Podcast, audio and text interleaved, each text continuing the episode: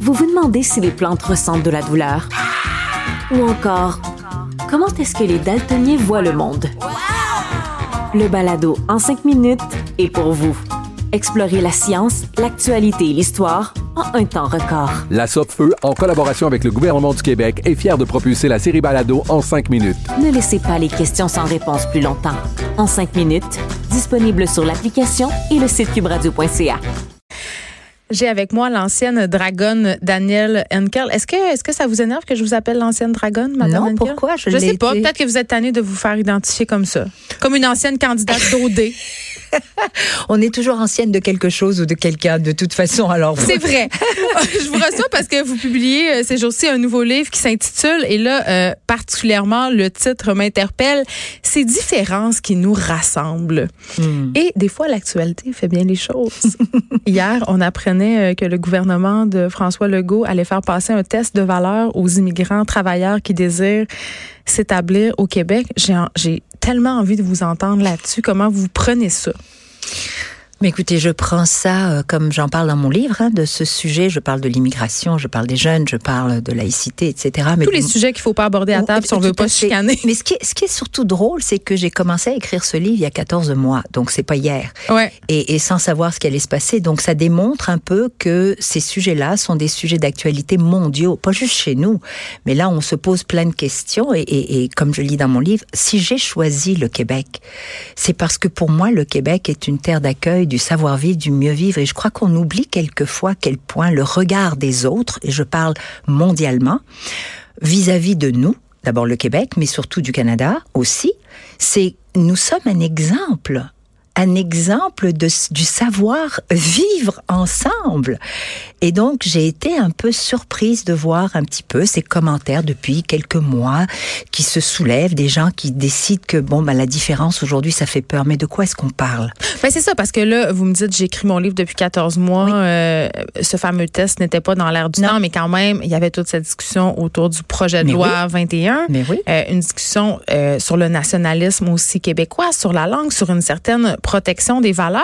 Et ça m'amène à la réflexion suivante. Est-ce qu'on est en train euh, de prétendre collectivement qu'il y a des valeurs euh, québécoises qui seraient supérieures à celles des personnes qu'on veut accueillir ou pas?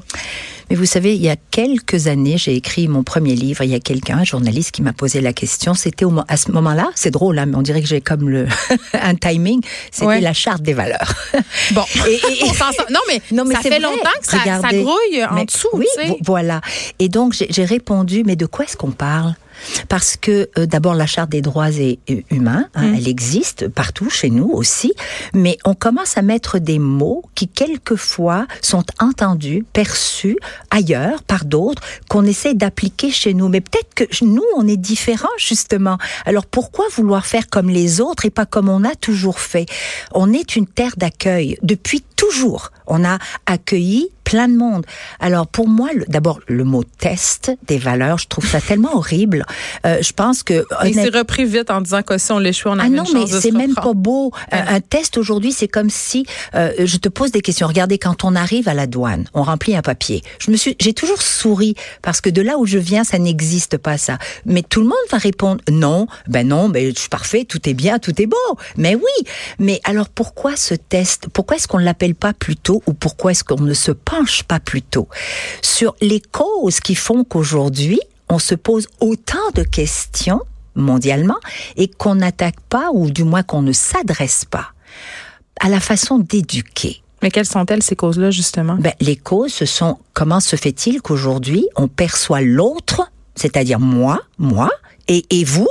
l'autre avec un grand A? Oui, l'autre avec un grand A. Ben, moi, si je vous regarde, Geneviève, vous êtes différente de moi. On n'a pas du tout le même vécu. Je viens pas du même endroit que vous, mais c'est pas pour autant que je vais vous regarder en voulant vous attaquer ou en disant mais elle ne me ressemble pas donc je ne dois absolument pas l'accepter dans mon cercle. Mais ça n'a pas de sens. Vous savez pourquoi ça n'a pas de sens? Parce que vous êtes unique et moi aussi. Oui, mais en même temps, j'ai l'impression qu'au Québec, euh, on est peut-être pas si fiers de notre culture ou que notre culture elle est moins bien définie que c'est peut-être pour ça qu'on a besoin en ce moment euh, de s'affirmer et de et de l'établir à ce point-là. On jase. Oui, absolument, on jase. Mais mais je crois que qu'est-ce que veut dire québécois? Ben, je suis québécoise et fière de l'être. Vous m'excluez? Mais pourtant, c'est drôle. Hier, je parlais avec euh, avec une spécialiste de l'immigration, une psychologue sur cette question-là, et elle me parlait euh, des gens euh, qui ont l'air de ne pas venir d'ici, entre mhm. guillemets, des personnes des communautés noires, des communautés arabes, qui ont des traits qui font, qui sont facilement identifiables et mhm. se font encore et toujours dire maintenant, mais mais, tu, viens d'où? Ça vous arrive, mais ça vous arrive plus ben, évidemment parce que tout le monde vous connaît, mais non, mais attendez, je vais faire un autre parallèle nous, les femmes, on se fait encore dire qu'on fait partie des communautés euh, non visibles n'est-ce pas? On se fait encore demander. non, mais on se fait encore demander, mais t'es une femme, donc pourquoi tu fais ça comme ça? Mais on peut aller loin avec ça. Je ne veux plus qu'on me parle que je sois une femme ou un homme. Je veux qu'on me parle de méritocratie. Est-ce que je ben mérite? Vous ben m'ouvrez la porte bien grande. Euh, c'est un autre des sujets qui est abordé dans votre livre, évidemment, l'écart homme-femme, l'égalité. Euh, vous êtes entrepreneur. Oui. Euh, hier, je recevais la présidente de Femmes et Sœurs et mm-hmm. ils ont fait une étude qui, ma foi, c'est plate à dire, euh, Madame mais ça me surprend pas le résultat. Mm. Euh, les femmes sont intéressées par l'entrepreneuriat, euh, ont une plus grande volonté de le faire, mais dans la très grande majorité, elles ont encore peur de se lancer. Est-ce qu'on manque d'ambition? Non. Non, je refuse de dire ça, pas du hmm. tout. Je, je, suis très proche des femmes en affaires ou des femmes en devenir en affaires, ok, plus jeunes, moins jeunes, peu importe. Même à 60 ans, des fois, on peut décider de partir. Moi, j'ai parti mon entreprise, j'avais presque 43 ans, donc vous voyez que vraiment, c'est pas une question d'âge, c'est une question de, de momentum, c'est une question de, de décision. Alors, lorsqu'on parle que les femmes peut-être réfléchissent plus, eh bien parce que d'abord, je reviens, je m'excuse, hein, c'est forcé, on est différente. Mm. On est différente dans la façon dont on conçoit les responsabilités qui sont les nôtres. On est femme, d'abord, on, la famille d'abord, hein, les enfants, euh, les parents. Est-ce pas un peu un préjugé ça de dire ça, que les femmes sont plus intéressées par la famille, par les enfants? J'ai pas dit qu'elles étaient plus intéressées. J'ai dit qu'elles se sentaient plus responsables. Alors c'est différent. C'est qu'on a cette on dirait qu'on on nous l'a toujours inculqué. Cette charge-là. Cette charge qui que nous portons. Il y a personne mm. qui nous l'a mis sur le dos. Nous la portons. C'est pour ça que je parle dans mon livre des Wonder Woman. Hein, je veux tout faire, je fais tout très bien toute seule et puis je ne sais pas demander de l'aide et j'en demande pas. Mais au contraire, la vulnérabilité. Donc quand on me dit une femme ne se lance pas en affaires parce que peut-être qu'elle réfléchit à deux fois, ben demandez-vous pourquoi encore une fois, allons à la cause. Pourquoi elle y réfléchit à deux fois? Peut-être que les outils qui sont à sa disposition aujourd'hui, qui ont été depuis la nuit des temps, des outils, des lois, des, des, des façons de faire qui ont été créées par les hommes, pour les hommes. On n'est pas en train de dire que c'est mauvais. On dit que c'était comme ça. La femme avant ne travaillait pas comme aujourd'hui. 50% de l'économie, on la laisse de côté. Mais c'est pas normal. Donc, peut-être que si elles avaient des façons de faire accessibles pour elles. C'est-à-dire que si le monde du travail s'adaptait à la famille, par exemple. Mais absolument. De toutes les façons, Geneviève le monde du travail n'a plus le choix que de s'adapter, pas juste aux femmes, mais à on dit ça, mais en vérité, euh, toute personne qui travaille dans des milieux performants mhm. le sait. Euh, demander des accommodements raisonnables, appelons ça comme ça, pour concilier, si on veut, la vie de famille, c'est pas encore quelque chose qui est très bien vu. Non, c'est pas que c'est pas bien vu, c'est que c'est difficile à adapter, là, surtout surtout dans les postes de direction. Voilà, dans les postes de direction. Mais vous savez quoi? Ben, il serait peut-être grand temps que les femmes, elles, agissent. Je vous donne un exemple. Quand mm. une femme est en poste de direction, ben, qu'elle commence à faire en sorte qu'elle s'entoure d'autres femmes euh, de mérite qui, elles, ensemble, vont créer aussi une façon de faire. Vous savez, dans les, dans les banques, je les vois aujourd'hui, il y a moins de cinq ans, il n'y avait pas de comité qui organisait de l'entrepreneuriat ou des discussions au sein même de ces institutions pour les femmes, par les femmes. Et ça se fait aujourd'hui. Pourquoi? Parce que ça a pris probablement une à une direction qui a dit mais attendez une minute, on a une voix, on veut peut-être faire les choses différemment. Exemple, si on va faire des jeux et qu'on va faire du golf, ben peut-être que nous le golf ça nous intéresse pas, c'est parti comme ça. On aimerait peut-être plus aller au spa, pourquoi pas?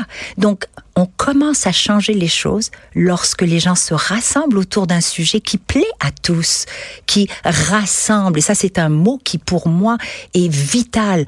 On ne peut en aucun cas. J'ai écrit ce livre pour une raison. Vous savez, je suis sortie de ma zone de confort. parce que j'ai pas besoin d'écrire ce livre-là. J'ai pas besoin de m'afficher. Non, pas du tout. Je suis une femme d'affaires, je suis respectée, je suis maman, je suis grand-maman, je vis ma vie. J'en demande pas plus. Je fais ce que j'ai à faire. Je partage avec ma communauté. C'est un choix. Mais je l'ai écrit parce que je suis tellement fière d'être québécoise. Je crois que lorsqu'on vient d'ailleurs, je pense qu'on se rend compte beaucoup plus de la richesse de ces régions-là qui sont ah un ben petit saut en politique, euh, Madame Henkel?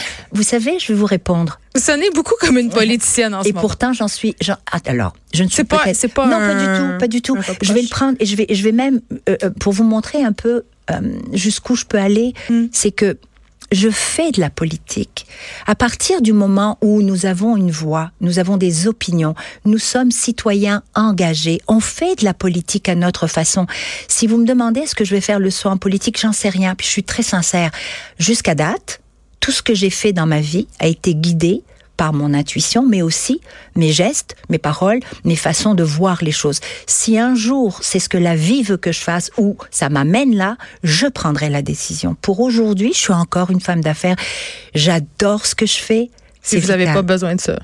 Non, je, je, dirais pas que j'ai pas besoin de ça. Je mm. dirais que tant que les gens auront envie de voir ma perception des choses et de continuer de converser, on a besoin de dialoguer, on n'a pas besoin de se taper dessus. Je trouve dommage que nous soyons rendus là. Je veux dire, on a tous le droit des opinions, mais ces opinions-là, si je vais pas voir l'autre, si je lui demande pas pourquoi il me trouve différente, je pourrais pas aider, je pourrais pas corriger. Donc, est-ce que ce livre, c'est une façon euh, de rassembler euh, en célébrant nos différences? Absolument. Mon Dieu, comment voulez-vous... La différence, nous, nous, elle est partout. Mm. Elle est partout. On est tous différents. Il n'y a pas une personne qui ressemble à une autre. Donc on est unique. C'est ce que je dis. J'essaie de dire, on parle de différence, mais en réalité, je pense que le mot n'est pas bon parce qu'on est différent. Est différent ça s'appelle quand même ces différences qui nous rassemblent. Mais justement. mais pour vrai, il y a plein de sujets là-dedans. Euh, on n'a pas eu le temps de s'y attarder, mais euh, le fossé générationnel, l'éducation des enfants, ah évidemment, l'immigration, les questions identitaires. C'est vraiment à lire. Merci beaucoup, Madame Danielle Ça m'a fait grand plaisir de vous recevoir. C'est réciproque. Merci beaucoup. de 13 à 15, les effrontés.